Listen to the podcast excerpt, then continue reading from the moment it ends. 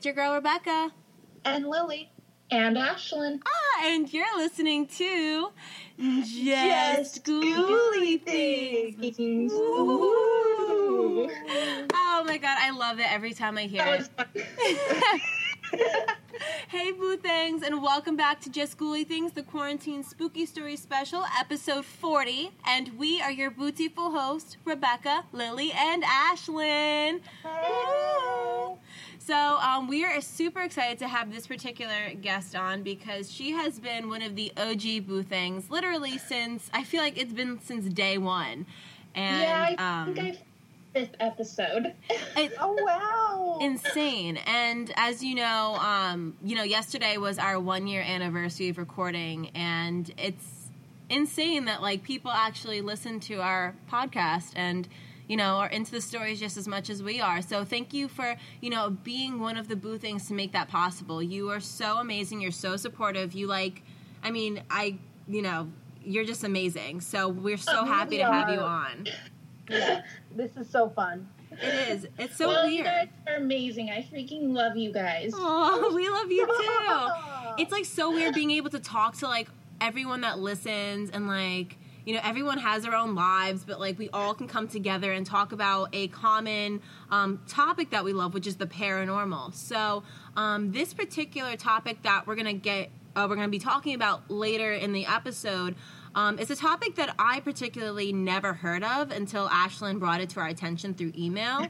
So yeah, neither, never heard of it. It's a very weird one, um, and we'll have Ashlyn kind of, you know, take take the mic and you know tell you guys a little bit more about it later. But we want to get to know Ashlyn a little more. So Ashlyn, what can you tell us a little about yourself?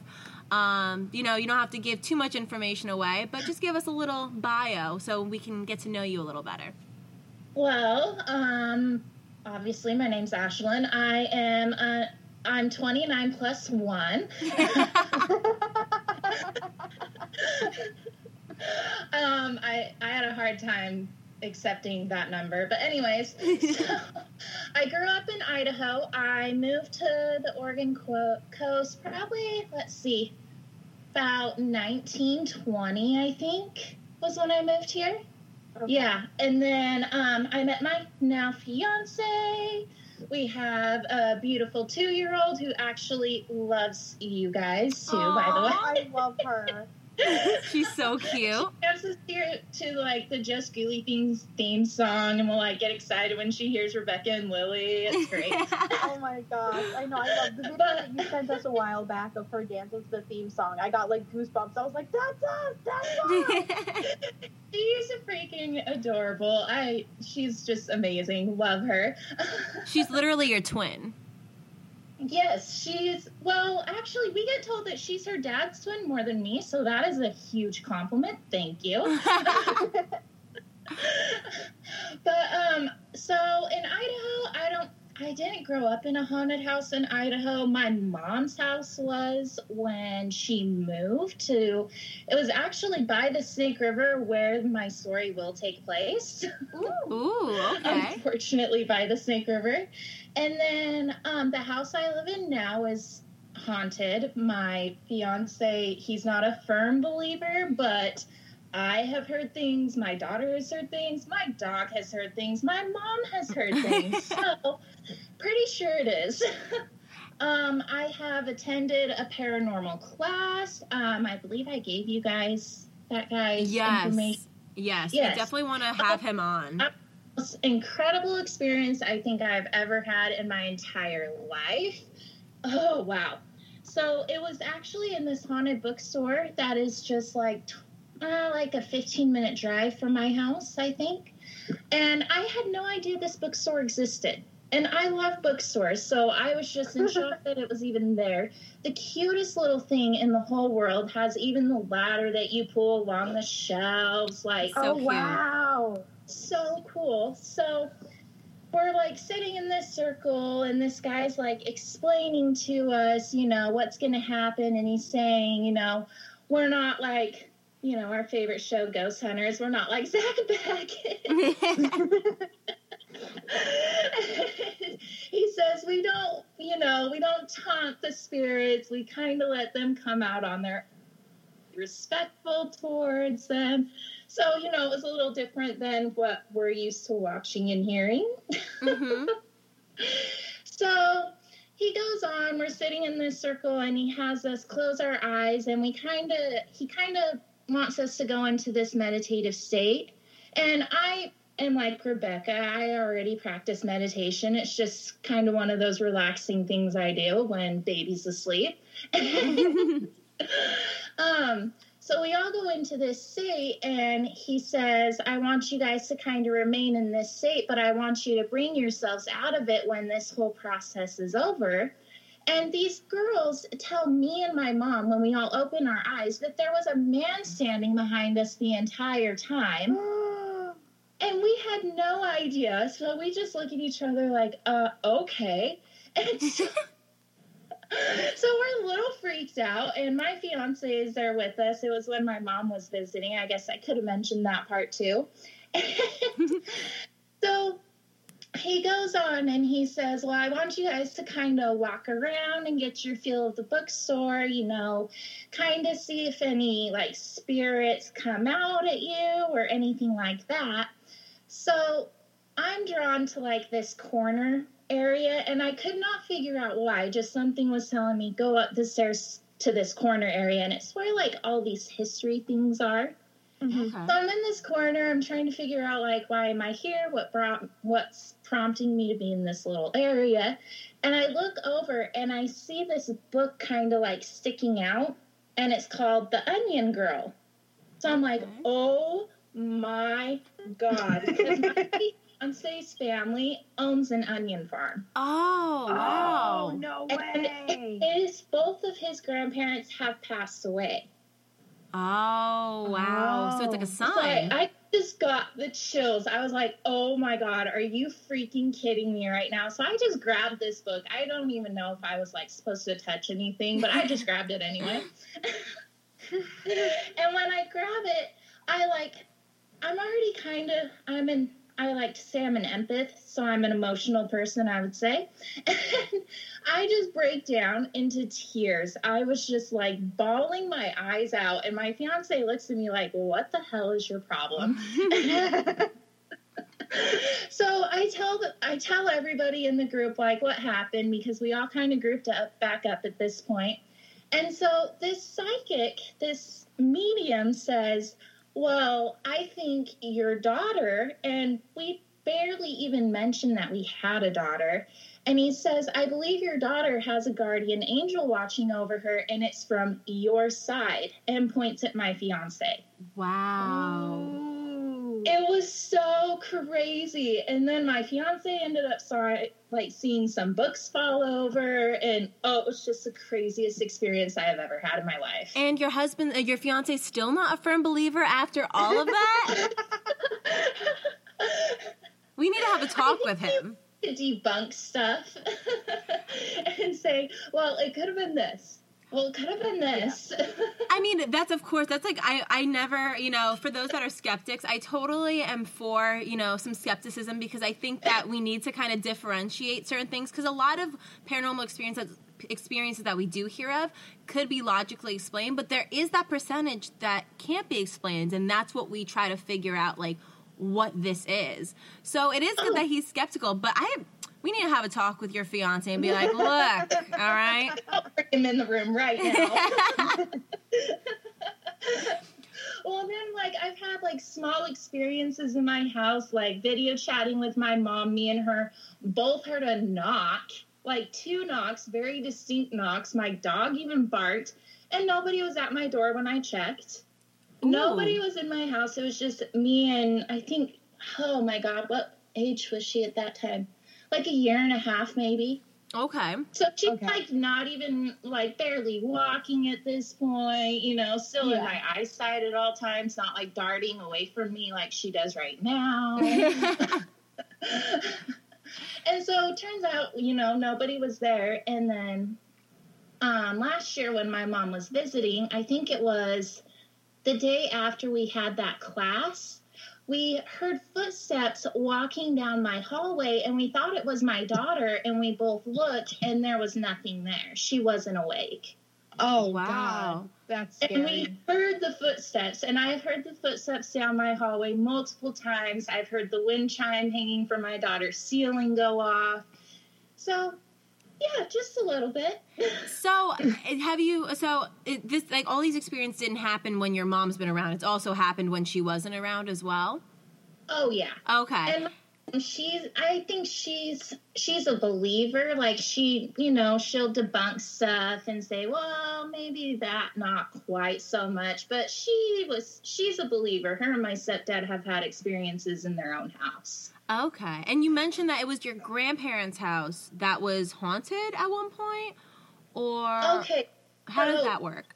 my mom so her so my mom's been married three times so this would be her second husband oh, Okay. that she was with but this house it was super weird it was on the snake river which and yes it was on a hill but the snake river it's kind of a flooding area like it's flooded there before. So why this house had a basement in the first place that's questionable.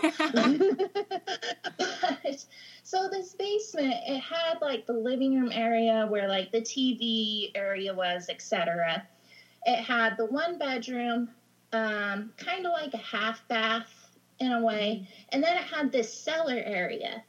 Well the weirdest part about this cellar area is there was like you know those little rectangular tiny bathroom windows they're like a plyboard size yeah. You're Yeah. like, what's the point of this? Is like a vent or something? Exactly. So it had one of those, and when you looked inside it, there was a whole other room. What? What but the only entryway to this room was through this little window.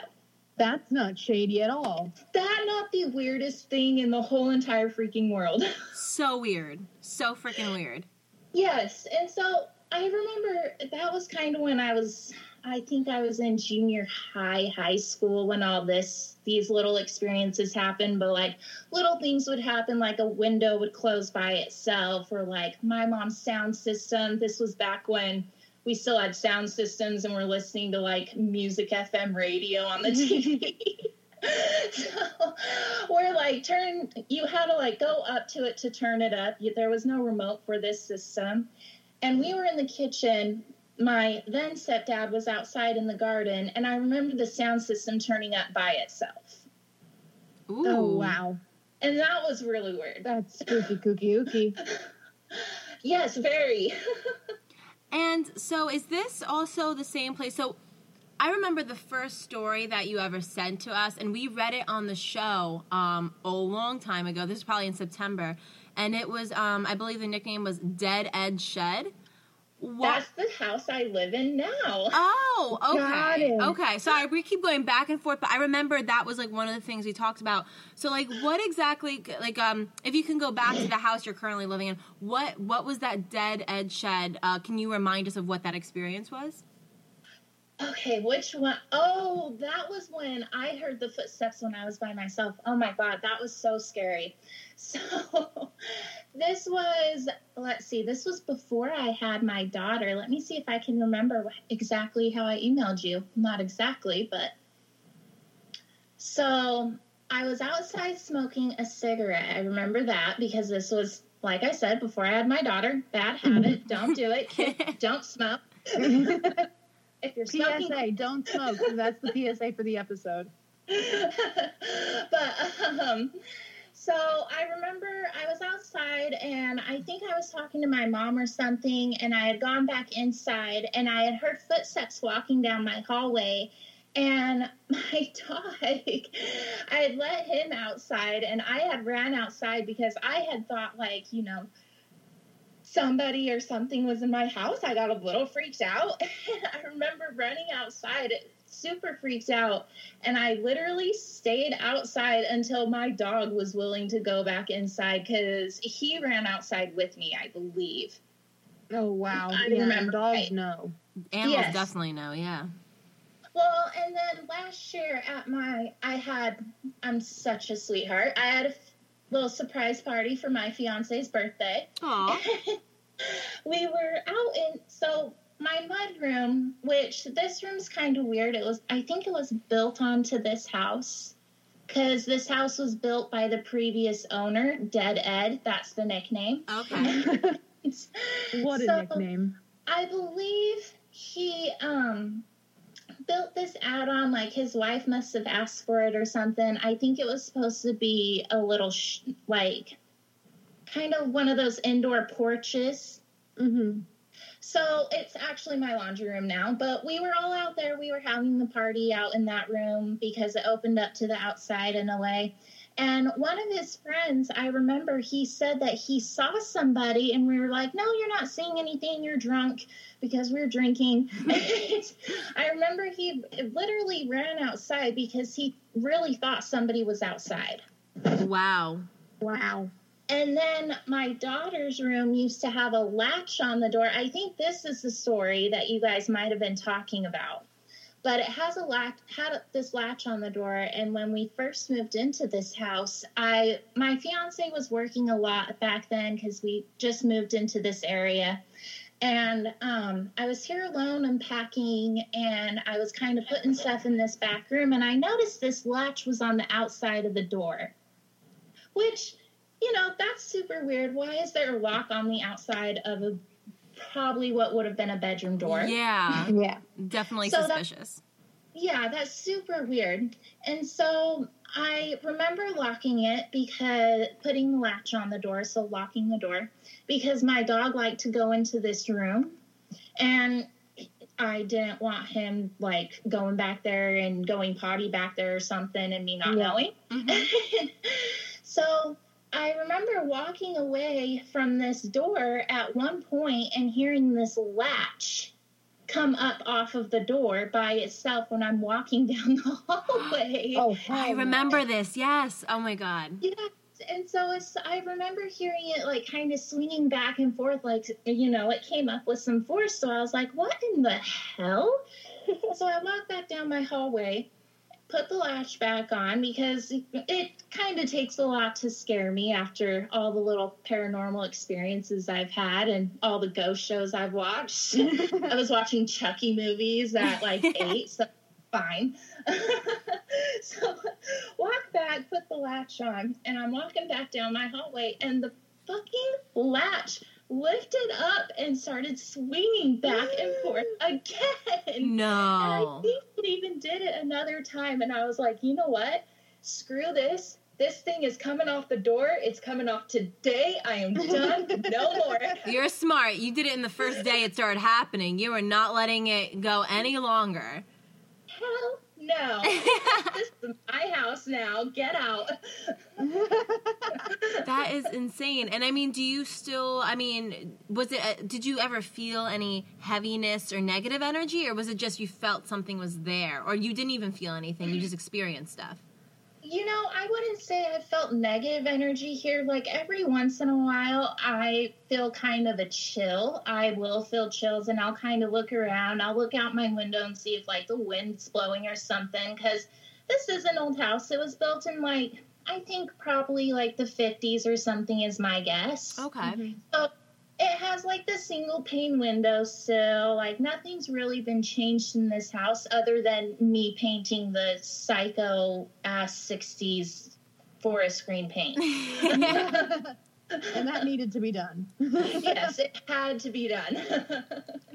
And um, besides besides Dead Ed, um, is there any other history that you were able to find on the house? Have you ever thought of doing a little more um, history on the property itself to maybe figure out Yeah. what this could be causing?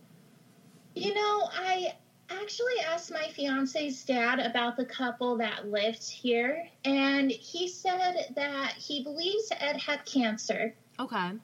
and that they're thinking that maybe when he was really sick that you know as horrible as this sounds him and his wife were sleeping in separate bedrooms probably at this point and maybe she was locking him in that room back there so he wouldn't leave Wow. so that is our guess and like My Wow. fiance's sisters are so funny. They'll say, you know, that house has always been freaky to us. We always thought it was a murder house. Just like, That's comforting to know. Raising my kid here, so it's that's awesome. yeah, right. That's exactly what you want to hear when you're raising your kid in the house. exactly. And like I've heard her like playing in her room and like yes, she's you know, almost two. She'll be two next month. So yeah, she babbles a lot. She's not quite talking yet. So, you know, she could be talking just to herself. Maybe she's talking to Ed, her guardian angel. Who knows? That would be very interesting. And then as she gets older, and you know, a lot of times it's like around three, four, you know, kids start developing their imaginary friends, which we've come to find out sometimes may not be so imaginary. So it'll be interesting to kind of see. Right. The moment your daughter starts to say her friend's name's Ed, you might want to do some saging or have a nice little talk with her. Be like, honey, so what are we exactly like seeing here? Can you describe this person? you need to find some pictures. person? Yeah, that would. Oh. So And the town I live in, it's kind of an older, like, nothing's really changed a lot about this town that I know of. It's really small. It's like a town of 1,500 people. Yes, I live in that small of a town currently. okay. Wow. And so, like, there's even houses here that were like the first houses that were built here. And, um, my fiance said that when he was playing baseball, which kind of overlook this one of the older houses overlooks the baseball field, Mm-hmm. and he says that he has seen a light go on in the attic in the upstairs room of this house, and he has seen a figure in this house. So, yeah, how he's not a believer? What the hell? Next time you're on, you're having your fiance come on, and we're gonna have a nice long talk with him. We're gonna have a spiritual Yeah. intervention. Yes. and like my grandma, she says that she's a medium and she can like I would describe her as a clairvoyant. Like she says she can see spirits. I'll send her pictures and she's like, How do you not see what I'm seeing? Open your eyes and I'm like, I don't see it, I'm sorry. You've got to learn how to open your third eye, Ashlyn. Well, and speaking of third eye, going back to that um, psychic medium that I told you guys about, um, I have actually had a third eye experience and discussed it with him recently. Can you tell us about it? So, um, I kept, I would be putting my daughter in bed, and this would happen in my head. So, kind of like your experience, Rebecca, with that um, man that you saw with your mom. Mm-hmm. But you, I can't quite exactly remember. It was like a hat man, right? Yeah, yeah, exactly. Yeah. So kind of like that, I kept on like seeing a woman in my head in like old time clothing and like dark colored clothing. Her hair was up in a bun, just like sitting on my couch. And I was seeing this in my head as I was putting my daughter to bed, and I kept on going, What is going on? Why am I visualizing this? Mm-hmm. And I would go down my hallway expecting to see something there, and there would be nothing there. But uh, you know, you kind, I would kind of have that feeling like, okay, something, something's here though. Mm-hmm. So I emailed this guy, and I was telling him about it because he told me if you like ever need to talk to me about anything that's going on, please do. So I did so, and he said that he was seeing this woman in his head, and before I even told him what she looks like, he described her to me. Wow. So he was Hell the same thing I was seeing, and he's never been inside my house. He's never seen pictures inside my house, and I sent him a picture of like what I was seeing from my hallway because the back of my couch faces my hall. Mm-hmm. And I pointed to the area in the picture and said, I keep seeing her there. And he said, Yes, but I don't think she's aware of the time that she's in, and I don't think she's aware of you. Okay, so it's more of a residual type of haunting. Yeah, and so I asked him, like, is there, like, is it possible for, like, me to open myself up to her and, like, see, like, why she's here? Maybe, like, see if she can let go and possibly, like, leave my house. Yeah. never seen this person before.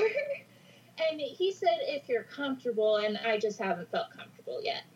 I think you'll know the right time if there is a right time because I mean, if if there's a spirit there that's literally not affecting you or your child or your child or your fiance and isn't disrupting your family course, then I I mean, I don't see the harm in a spirit being there just as long as they're not, you know, turn, turning your emotions negative and giving you negative vibes Yeah. and causing a ruckus in the house, you know? Yeah, and that's why I've like, yes, I do have sage, and I'm one of those people where like, uh, you're you guys are actually propped up on these books right now. I have a book on tarot, and but, um, and I have a crystal. I have sage, so like I have all the things to like do, you know, the proper cleansing. But I've never felt the negative energy, and they've never affected my daughter negatively, and Yeah. so, So- it's fine. Whatever. Well, that's a good thing. And so, you know, obviously we can tell that you're very much into the paranormal. You've had these experiences at different houses. You've watched you've watched paranormal shows at a young age, you know, Chucky at 8 and stuff. what what was it though that like really got you into the paranormal as much as it does at, you know, your age now? Like what what really kind of triggered you to continue this quest for finding information out about the unknown? You know, I am honestly not sure because my family, like my dad's really not into the paranormal. And I would mm-hmm. say that he's actually the person that probably was one that raised me the most from like eight years old on. Okay. And like my mom's into it, and like I remember that my grandma, my mom's mom, she got kind of really spiritual when she was getting really sick with her cancer and stuff. But it was more on my own, and then I kind of got more into it when I, I guess when I met my best friend Cindy, who unfortunately passed away my senior year. Rest in peace Oh. but sorry. um, she was really into the paranormal, and so was her sister. I remember her sister had a book on Wicca. Mm-hmm. Okay. And we would like try and hold our own like little seances in her basement. Oh and god. we were not doing it right in any way, shape, or form. I don't remember anything major coming out of those. But yeah, I would say she influenced it the most though, because she was so into it and she was always looking up stuff on ghosts and like when we would play The Sims, she would build like a haunted house type setting. Like I Sims. Ah! that. You just She brought me back, Ashlyn. person. Wow. That is and so she's interesting. actually the person who told me about the story that I'm talking about today. She was the one that told me about this legend. Oh, okay. So that's actually the perfect segue. So, Ashlyn, what are we going to be talking about today on this episode of Just Ghouly Things? So, um, it is called. They're called the Water Babies. Creepy name. They're mostly, from what I can tell, from what I've researched, they're in California, Nevada, and Idaho. Okay. Ooh. And so, um, Blackfoot, where I grew up, actually borders the Fort Hall Indi- Indian Reservation, where one of these water babies occurrences take place. But the first one I want to talk about is actually the most popular one, I would say. It's Massacre Rocks. I don't know if you guys have heard of that, that place in Idaho. Not a lot of people have. I have not. No, I So- haven't. It's crazy because I have like actually camped at this place. Really? We've gone boating in these waters. I've too gone like tubing behind a boat in these waters. oh my god. So it's you know a little freaky in a way. Well, can you explain um, to us like what the water babies are? Like what's the legend behind them and like how they kind of came to be? they there's a couple there's a couple of legends behind the ones that massacre rocks. The most popular one would be the native american one. So in the 1800s there it said that they were going through this real, really harsh famine. There was like hardly any food in the area. People were unfortunately starving. But women were still getting pregnant, unfortunately, and there just was not enough food to feed any more people. So mothers were forced to go down to the river and drown their babies as they were born. Wow. Horrible. and like other variations are like they say the white people were the ones that did this, but the one that I've heard the most is that it was the Native Americans. And so That's they say that after the babies drowned, they changed and like grew fins and gills in order to survive in the water by like eating small fish. So essentially, they kind of turned into mermaids, Mhm. is part of the legend. okay. So people have reported seeing these water spirits like playing in, in the canals and the rivers in the Massacre Rocks area. And like they this is the scariest part. It even says that they have lured people to their death. Like they lure people into the water and these people have drowned. Oh wow! Ooh. Like yeah, a lot like mermaids or like sea Yeah, sirens, so right? like yeah. they'll hear the baby crying and like go down to the river and try and look for this child and they're somehow lured into the waters. Wow. Oh, that's horrible. Don't is help any babies in the water is pretty much what you're saying. Yeah. pretty and like I've never I've never heard the crying of the babies. I have friends that have, and I actually have a friend's experience here that I'm going to read. He totally gave me permission. I was so excited about this. Oh Oh, yeah. And- yay! He actually told me tell me as soon as the episode comes out. so shout out to EJ Cardona. Thank you for sending me this. Shout out. So he sent me this via Facebook and he said, so it was 2009. So this was a year after I graduated. And I, yeah, he's a year older than me. So two after he graduated. But I want people that are listening to this to keep in mind this one takes place at the Fort Hall River Bottoms. This is on reservation. This is not permitted to non tribal members. You will be hmm. arrested, I promise you. Wow. So you have to be a tribal member, or you need to have a friend that's a tribal member that you can go with. Or, yeah, they will go after you. but he says a couple of buddies asked him if he had ever been like to see the water babies on the river bottoms of the reservation at Fort Hall. He says, I told them no and that it was all fake. So we're headed down the road and something runs in front of us, but we couldn't quite tell for sure what it was. I started to get a little freaked out and we turned the headlights out towards the sagebrush and it was just a wild horse. And it's kind of cool. There's a lot of wild horses on this reservation.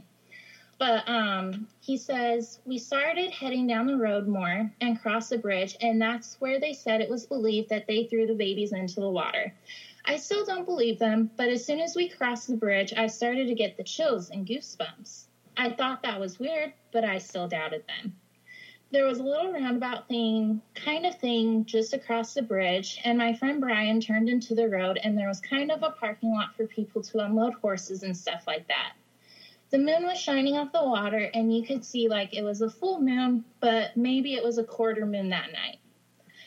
Which that didn't really make sense to me. Anyways, we got out and stood by the truck and grabbed a beer out of the cooler, and they started telling me the story behind it all.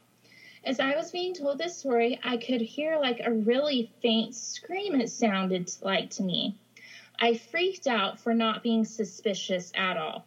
We heard some coyotes and howling and stuff like that, but it would get super quiet, and in between, I could keep hearing those scream sounds, like a muffled scream. And it, if I could ex- best explain it, sorry, this is kind of hard to read.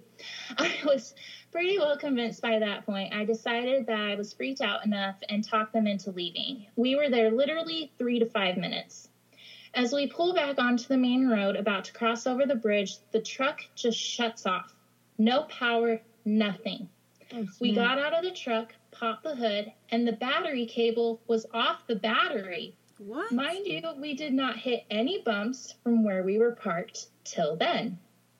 We hooked up the battery cable, and now that we have power, we get in, close the door on the driver's side, and boom, something hits the passenger door where I am sitting, and it was a ghost face of a Native American two to three month old baby. oh my god. Saw it. Oh god, no! He says it was only faint. So we hurry, we turn the truck to the head so the headlights are facing to the side of the road and we don't see anything. So we just hurry and head it out. We get back on the highway, we stop in Pocatello for gas, which is the town next to Fort Hall. And there was a big dent in the passenger door with horsehair on the door handle. Needless to say, I have not been back. Uh, no shit. Yeah, Yeah. wouldn't go there either. Oh my god. Can you imagine seeing a baby in your window? Oh my No. god, no. And like, I mean, I know this is fucked up, but I don't care. I would literally try to run that thing over. I'm sorry. that should not be there. That is not okay. Like I'm a mom and I would still try not okay at all. and this was a friend's Yeah, no, experience. you guys on that one. wow. Yeah. I was just going, EJ, how have you not told me about this, dude? What the hell? That is traumatizing. yeah, I I wouldn't go back either. Wow. That is and and, where was this this is in Idaho you said or where is this located? Yeah, this is in Idaho, with, and Fort Hall is in um, it's the reservation that's in southeastern Idaho, and I would say it probably borders Massacre Rocks, and Ma- Mhm. and maybe part of Massacre Rocks. That land might be a part of the reservation as well. I could be wrong on that. Okay. I just don't get mad at me for that. Go back there like once a year. that is a crazy story. That's a good Yeah. story, though. That's a really I cool story. I still could not believe that. I was just like, what? Yeah, like what? I mean, that's like so insane because I mean, it seemed like they were already having like weird things happen. Then all of a sudden, the the cable for the battery comes out, which no explanation behind that. Yeah. And then oh, And I'm sorry, if anybody has looked under the hood of the car, your battery cable is not just gonna like pop off your battery. yeah, no, there's like no reason for that. Oh god. Um, I also have one about Pyramid Lake in Nevada Ooh, too. yes. If we have time for that Of one. course we do. Ooh, yes. wait. So I actually have never heard the only water babies I ever heard about until I actually did my research were the ones in Idaho. So the ones in Nevada at Pyramid Lake are new to me. Oh, okay. So um, it says some believe that the stories that involve Pyramid Lake in the great state of Nevada are just silly fables told to children to keep them away from the water. Still, the allure of this scenic place is strong, and it gets its name from the unusual pyramid-like shaped rock that pyramid-like shaped rocks that jut out from cool and tempting waters. And if you guys look up pictures of this, like, oh my gosh, it looks so pretty. I really want to go to this place now, just because it looks gorgeous. Sounds pretty. Yeah, I just literally pulled up a picture, and it literally it looks like a pyramid. Yeah, Here, let me look it up. but it says that the water goes to like up to 350 feet. Oh wow, Ooh, so wow. it's deep. Isn't it gorgeous? Oh my gosh. I love how I- the sun just hits the water and the water looks so calm. Looks like Mhm. nothing could go wrong in these waters, but clearly you're about to tell us something fucked up. you know, maybe just, I don't know, a water baby. Just a water baby, you know. Just a casual Um, water baby. um, it says that countless number of fishermen that set out on these waters have never returned home after hearing the cries of the lost water babies. Ooh. Ooh. And then, so two legends in particular are most commonly told by the locals, one of which is referred to as the common legend of the water babies. And it begins with the American Indian, I might butcher this, Pai- Paiute tribe? Yeah, I think it's called the Paiute tribe. Were said to have thrown their malformed and premature babies into the dark and murky waters to drown them in order to keep the tribe strong. Aw, Oh, that's no. fucked A little different from the Idaho one, which I thought was really sad. Because I used to work with people that have disabilities, so that really just tore at my heartstrings. Yeah, I don't blame you. Yeah, right? So the story goes that when you go to these waters at night, you can hear the shrieks and the cries late into the night eh, of the ghosts of the drowned babies. Ooh. Another rendition of this haunting from another, I'm not saying that word again, tribesman. and it involves a tribesman and a, a mermaid from Pyramid Lake. So there's not only water babies in this lake, there's also mermaids. So I think that's more of a reason to go so we can see a mermaid. right? but it says that, you know, these two fell madly in love and the union was rejected from the tribe. Of course, I mean, they're throwing their malformed and premature babies into water, so I can't imagine them liking that. hmm Yeah. But it says not only did the mermaid actually leave, uh, apparently, you know, obviously heartbroken. And it says that she remained in the lake just growing in fury, and she ended up cursing the waters and seeking vengeance on any man that attempts to enter her lake. And this, of course, would explain all the missing fishermen. That so makes sense. water babies taking the fishermen, it's this angry, heartbroken mermaid. Oh, interesting. Yeah, I thought that was kind of an interesting story, and that's the Nevada water baby and mermaid. Oh, that is. Oh God! Now I want to go there, but I don't want to get in the water. I just want to go and see if I see anything going on Yeah, right, over me there. too, me too. Oh my goodness, I would love to see a mermaid. Like, if those are actually real, I am all for seeing one. I do find it so funny though how people talk about oh mermaids like you think of a Little Mermaid from Ariel, but when you really look at the original context of like the legend behind mermaids, they're cr- They're they're scary. Very. They will Yes, fuck they- shit up.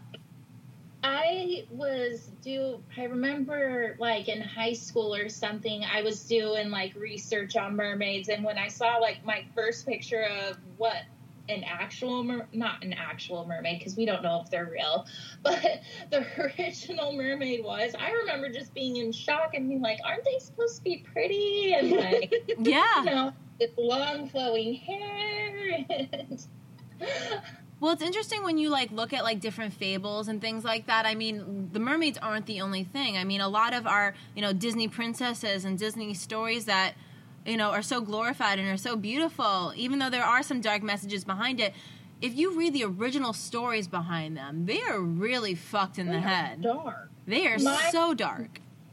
It's my like the mother actually in got Cinderella. me the book, um, the Grimm, the Grimm's brothers. Oh, yes, yes, Yeah. yeah. He got me the whole book of like all of their fairy tales, and I was like, I can't wait to read these. things.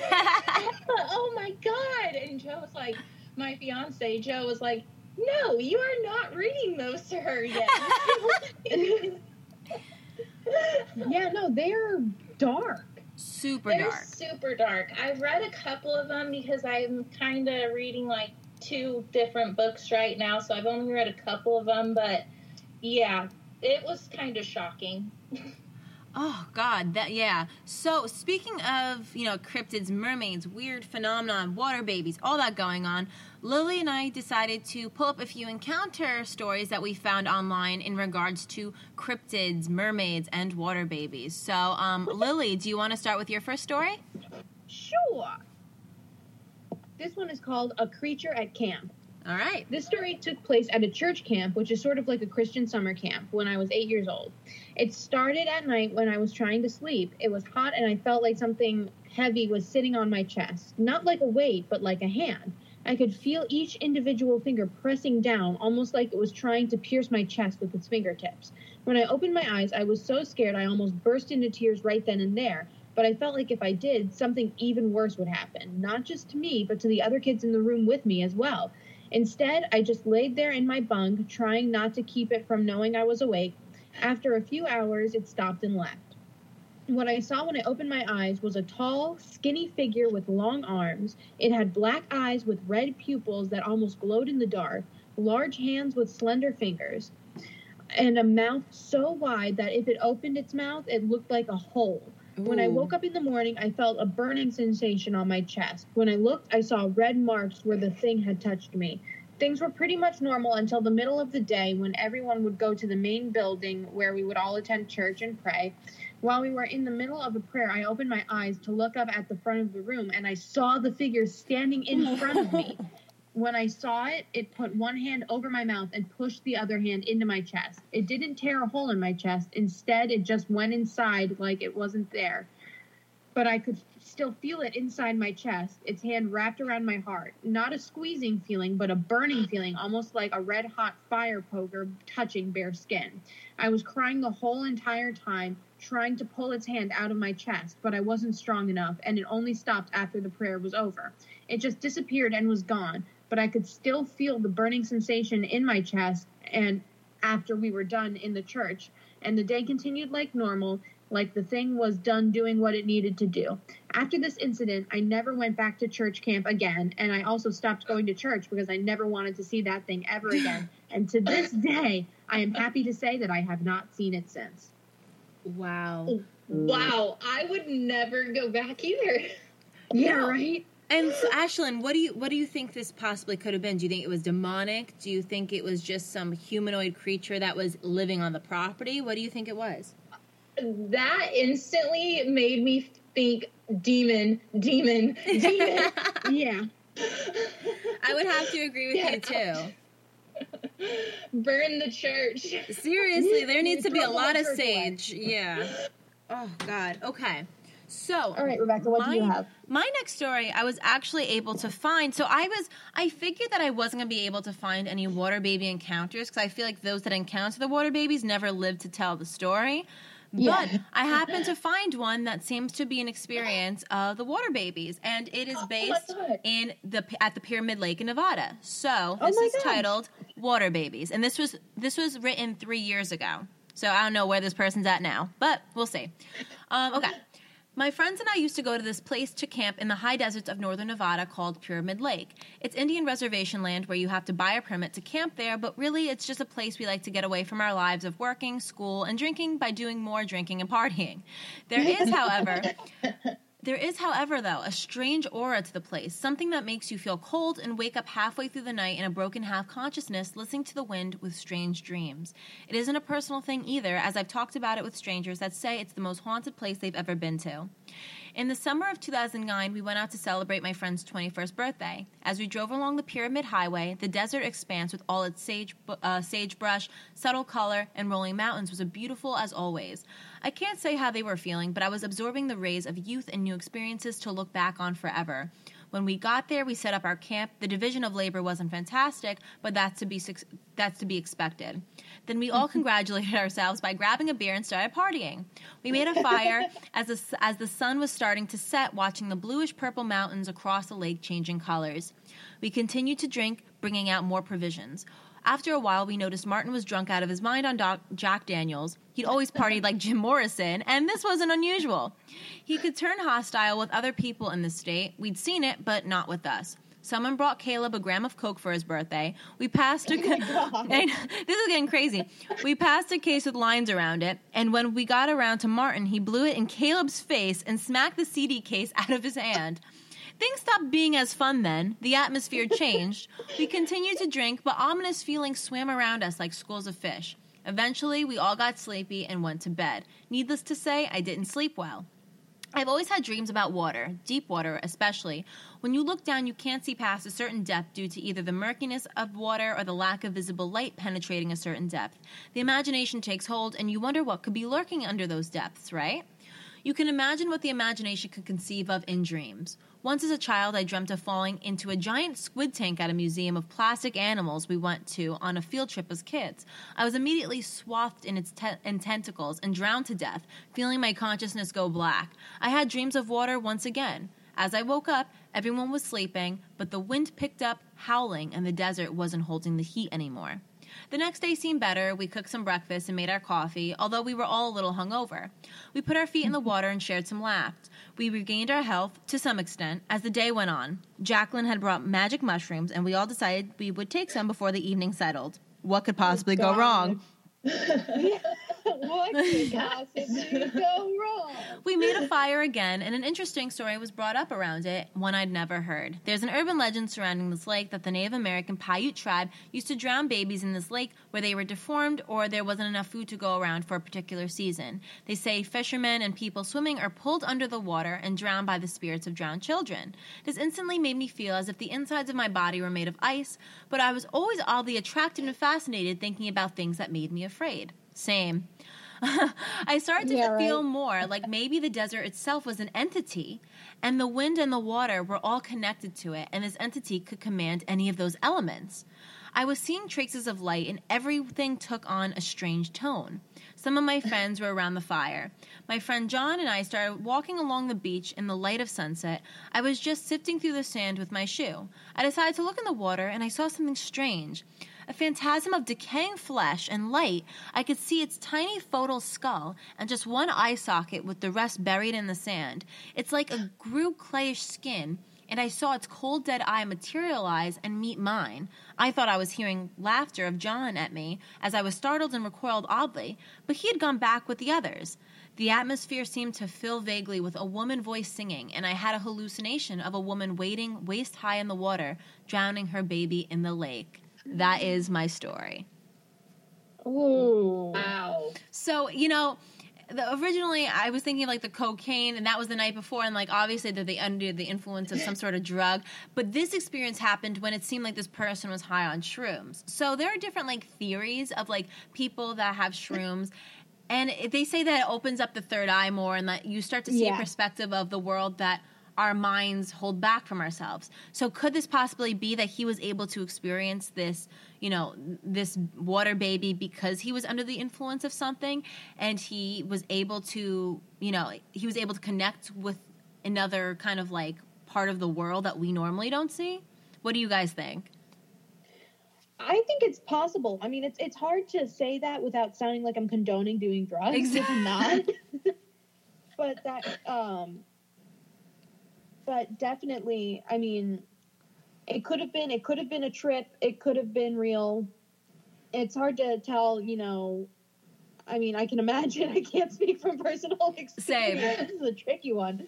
Um, but I can imagine it's hard to tell you know reality from your imagination when you're under the influence of something like mushrooms because they are such a strong hallucinogen and psychedelic you know what Yeah. i mean And that's exactly because yeah, that's kind of.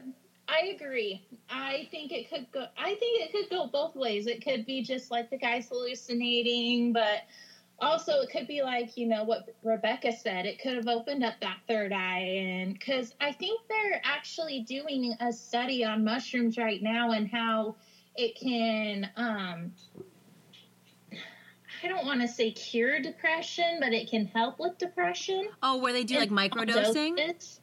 Yeah, like they're really trying to legalize them in Oregon right now, Oh wow. which is kind of I I won't get into that, but but yeah, I agree. I think it could have opened up that third eye for him. That's Yeah. it's but that's the beautiful thing about paranormal and being able to talk to the paranormal community is that we can come up with so many theories and they could seem fucking out of this world crazy like unrealistic but I mean like that's the paranormal. It's not normal. So any theory Exactly. could go and it's a good thing to kind of bounce ideas off one another. Mm-hmm.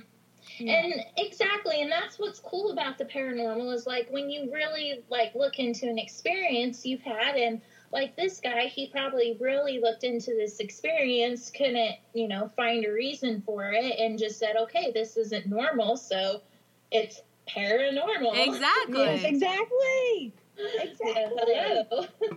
Okay, Lily. So what's your last encounter story for today?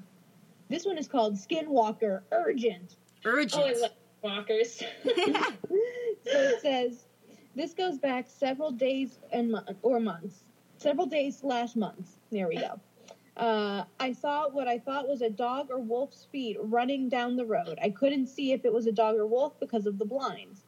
One to three days later at, at certain times during the day and night it would sound like something would jump up and crawl over the ventilation unit next to my house. So I looked outside and nothing was there, so I got suspicious, especially because there was no one near the unit and it would have taken them a long time to get away because I looked um, at it immediately through my bedroom window that is one to two feet away eh, from it and to the left. Only looked outside at daytime because I'm a pussy. and at night, the noises would come from multiple sides of the house. I thought it was raccoons.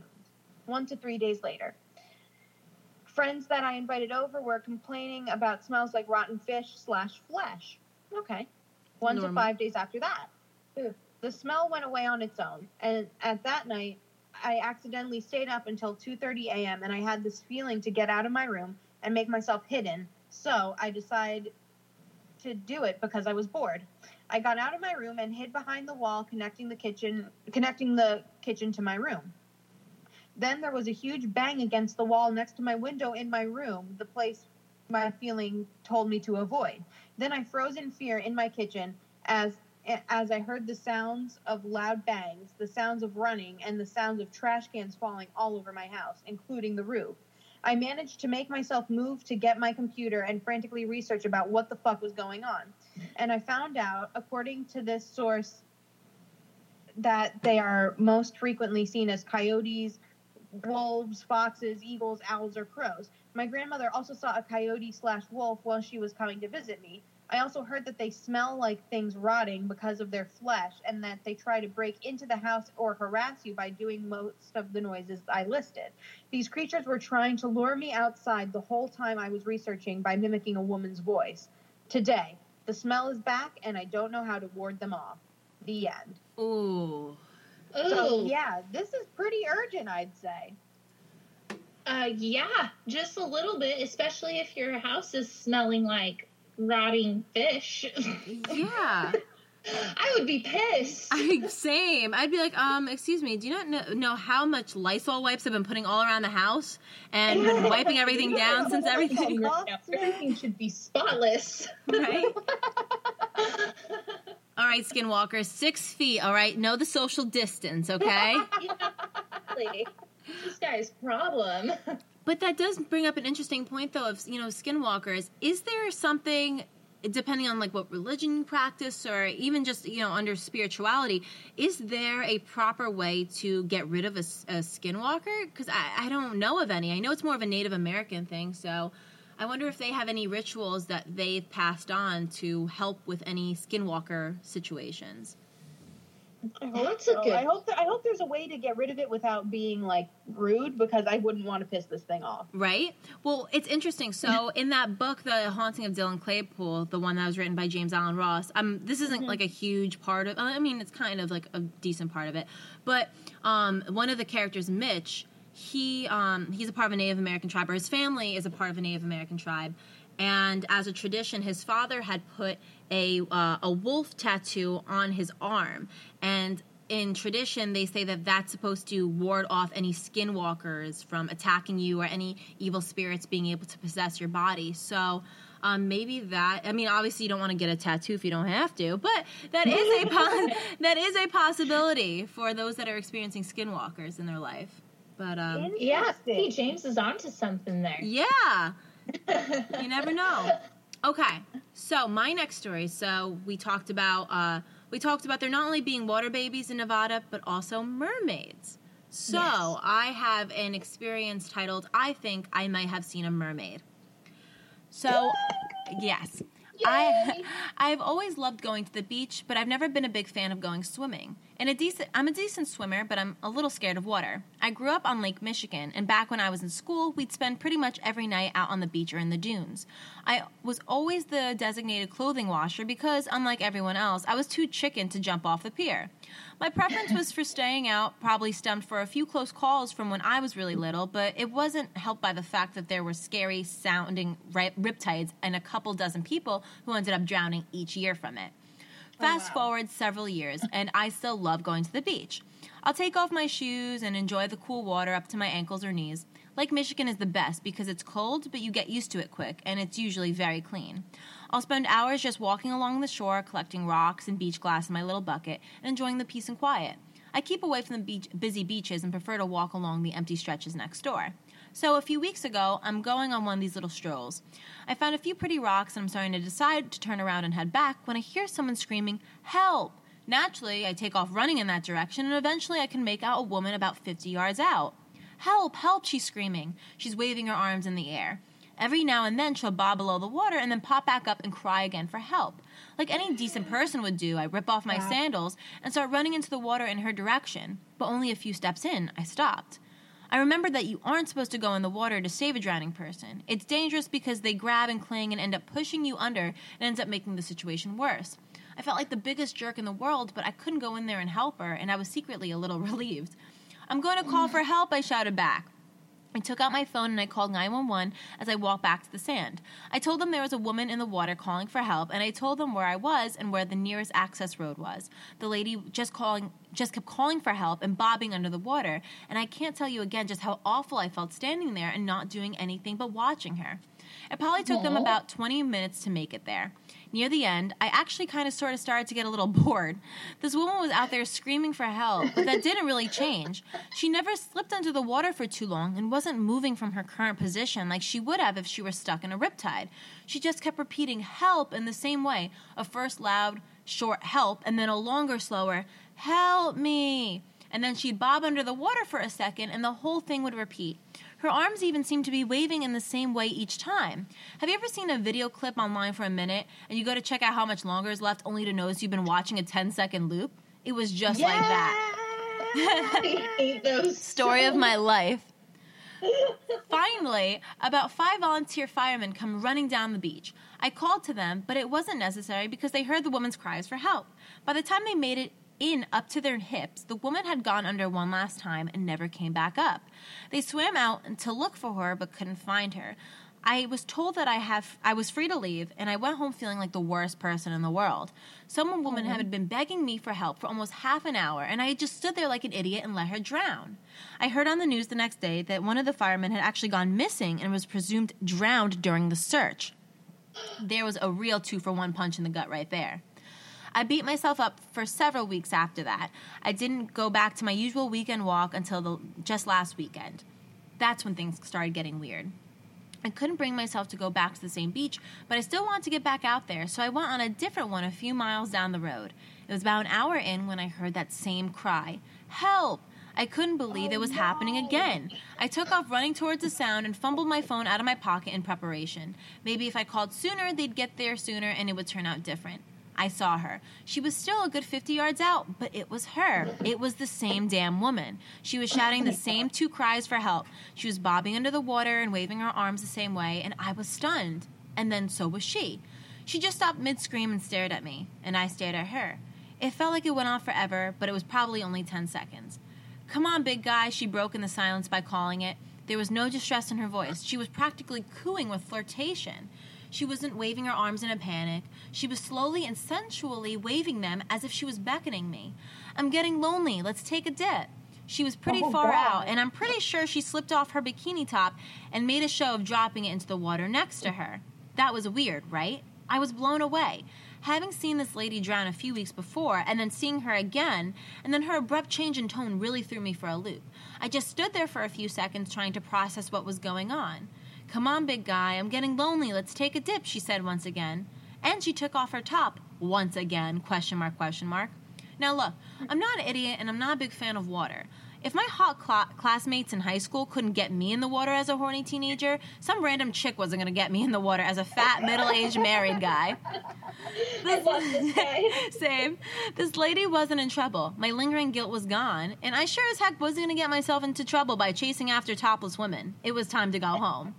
I turned around, was a little surprised that I had apparently already walked out into the water up to my knees, and trudged back to the sand. Come on, big guy. It's getting lonely in here. Let's take a dip. I gave the woman a friendly wave and started to walk back. Since that evening, I haven't been able to get that woman out of my head. It's not every day that someone flirts with you so blatantly, you know? It's also not every day that you see someone you thought was dead.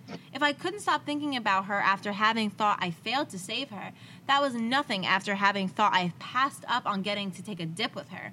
I bounce back and forth between fantasizing about what it would have been like and feeling kind of guilty about those fantasies. Maybe I'm missing out on something amazing. I've made up my my mind. I'm going to leave it to fate. Tomorrow is Saturday and I'm going to go for another walk in the same spot. If she's there, I'm going to swim out there and talk to her. So, um, this was a year ago, and we haven't heard any updates from him. So if he did take, so if he did take a dip in there, he was probably taken by a mermaid, which is Boo Boo the fool on him.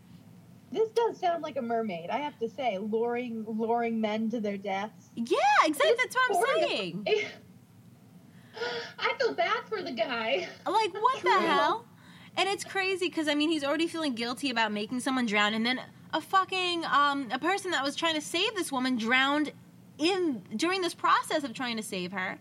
So he has two people's conscious, like uh, two people on his mind, and then goes back and then sees this woman again trying to flirt with him, and now he's like, "All right, do I risk it all for this topless woman in the water? Like, what do I do?" But I, I do like, think well, this is a We, we need a little talk here for a second. Put the top on, eyes here. yeah, eyes on me up here, lady. But that just sounds like a typical mermaid move from what you It hear really from the fucked up mermaid stories of old legends. I don't know. Yeah, Um, mermaids aren't the nicest of creatures from what I've heard. Yeah, so uh, that's our conclusion of uh, this story. It was a mermaid for sure. So um, yeah, um, Ashlyn, do you have any other experiences you'd like to wrap up with before we finish the episode? Ooh, I could tell you my mom and my stepdad's one that they had recently. Oh my God, tell Ooh, us. yes. Well, I think it was kind of recently, within the past year.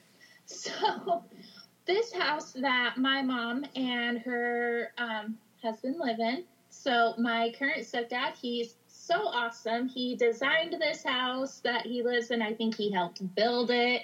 He raised three kids on his own. Like, this man is awesome. So, him and my mom, there's their house. It's it's an open layout house. Like you walk in, and the kitchen, living room, and dining room are all one big room.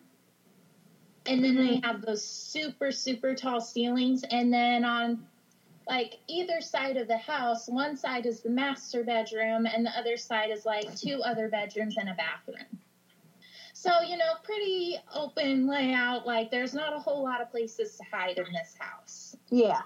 So I guess they were sitting there watching a movie, and if they weren't watching like a scary movie or anything, I think they were watching like some comedy show. But they both heard this low growl. Out of nowhere. Know. Then my stepdad has told me that like a couple weeks after this, he was hearing footsteps go across their floor because they have hardwood floor in the kitchen and dining room part, Uh, and he was hearing footsteps go back and forth on this floor, and what he thought was a conversation, but nobody was there. oh Lord, Yikes. I don't like that. I don't yeah, I like don't that. that. Yeah. Oh my goodness, I've had so many experiences. It's crazy. Oh, well, Ashlyn, I think I could speak for Lily and I when I say we would love to have you back on the show at some point. Uh, I know, like right now is pretty crazy and things like that with everything going on, but we'd love to schedule a time to have you come back on, tell us some more paranormal stories, and talk about a different subject. Oh, that would be so awesome. I am so down for that. Good. I'm so glad. Um, Lily, do you have any concluding things you'd like to add before we wrap up this episode? We have a birthday shout out Yes, for one we of our do. other longtime boothangs on Instagram, Lovely V85. Happy birthday! Yes. to Happy birthday, birthday. Veronica. Happy birthday! It's your birthday. Happy birthday to ya.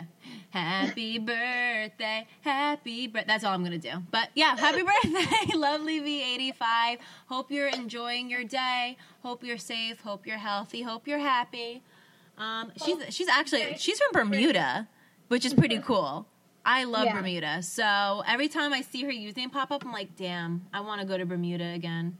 Yeah, right. Not for well, I mean not right now, but once everything clears up again, I would love to take a flight to Bermuda and chill on the Yes, beautiful let's beaches. do it. Squad trip to Bermuda. Yes, I'm down. So a boothang trip. Okay. Yes, booth trip. Everyone's coming. Okay, so Ashlyn, um, would you like? Is there anything you'd like to promote, shout out before we get on to our social media shout outs? How can people find you? Um, well, I am on Instagram at it's Ashlyn Dolls. Now my Instagram page is private, but if you don't seem like a creeper, I'll probably add you to it. I, you know, I I have a beautiful daughter, kind of gotta protect her. Of course.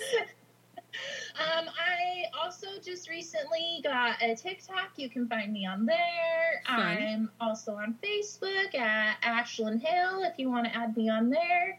And yeah, Are you still Oh, doing the cooking? nice. Are you still doing the cooking page and stuff on Instagram? Eh. yes, Not no. enough time. Since we've been in the quarantine thing, I haven't really been able to like do any fun recipes, unfortunately. So that's kind of on a hiatus. Well, when it's back up, let us know and we'll promote you. Definitely. Sounds good. I will, but it is still there. So if anybody does want to follow that, it's called I. It's called Love of Cooks, and um, I think I I have like ten or so recipes on there right now. Oh, okay. We'll have to check those out. Some quarantine meals. Yes. All right, Lily. I actually used to hate and just recently got into since I had my daughter. I became the stay at home mom, so I was like, well, I might as well learn how to cook and do something with myself. Cooking is so therapeutic. I, lo- I personally love baking. So, like any baked good recipes that you have that you can throw my way, I'm down to try it. Ooh, I have some good ones I can throw your way because I loved baking, but I didn't like. As weird as that sounds, I loved baking, but I didn't like cooking. No, That's, that's fair. I, I, I don't mind cooking if I have to, but I definitely would rather bake personally. Exactly, like it's just more. It's more therapeutic, like you said. Yeah. All right. So, thank you again, Ashlyn, so much for being on the show. You are amazing. We love you so much. Thank you so much for having me. I of can't wait. course and stay on stay on with us we're going to do our social media and then we'll we'll end this episode and then we'll talk to you a little more after the episode so um lily let's go through the Yes. social media shall we? Let's do it. all right follow us on instagram at Just Ghouly Things podcast. Our personal instagrams at rebecca ruber and at Lily Baldessari, twitter. JGT podcast, facebook like page. Just Ghouly Things podcast, facebook private group. Just Ghouly Things podcast group, donate to our patreon Just Ghouly Things podcast. and if you or someone you know has a paranormal experience they'd like to share on our show feel free to email us at Just Ghouly Things podcast at gmail.com. Thank you so much for listening, Boo Thangs, and we will talk to Boo tomorrow. Goodbye.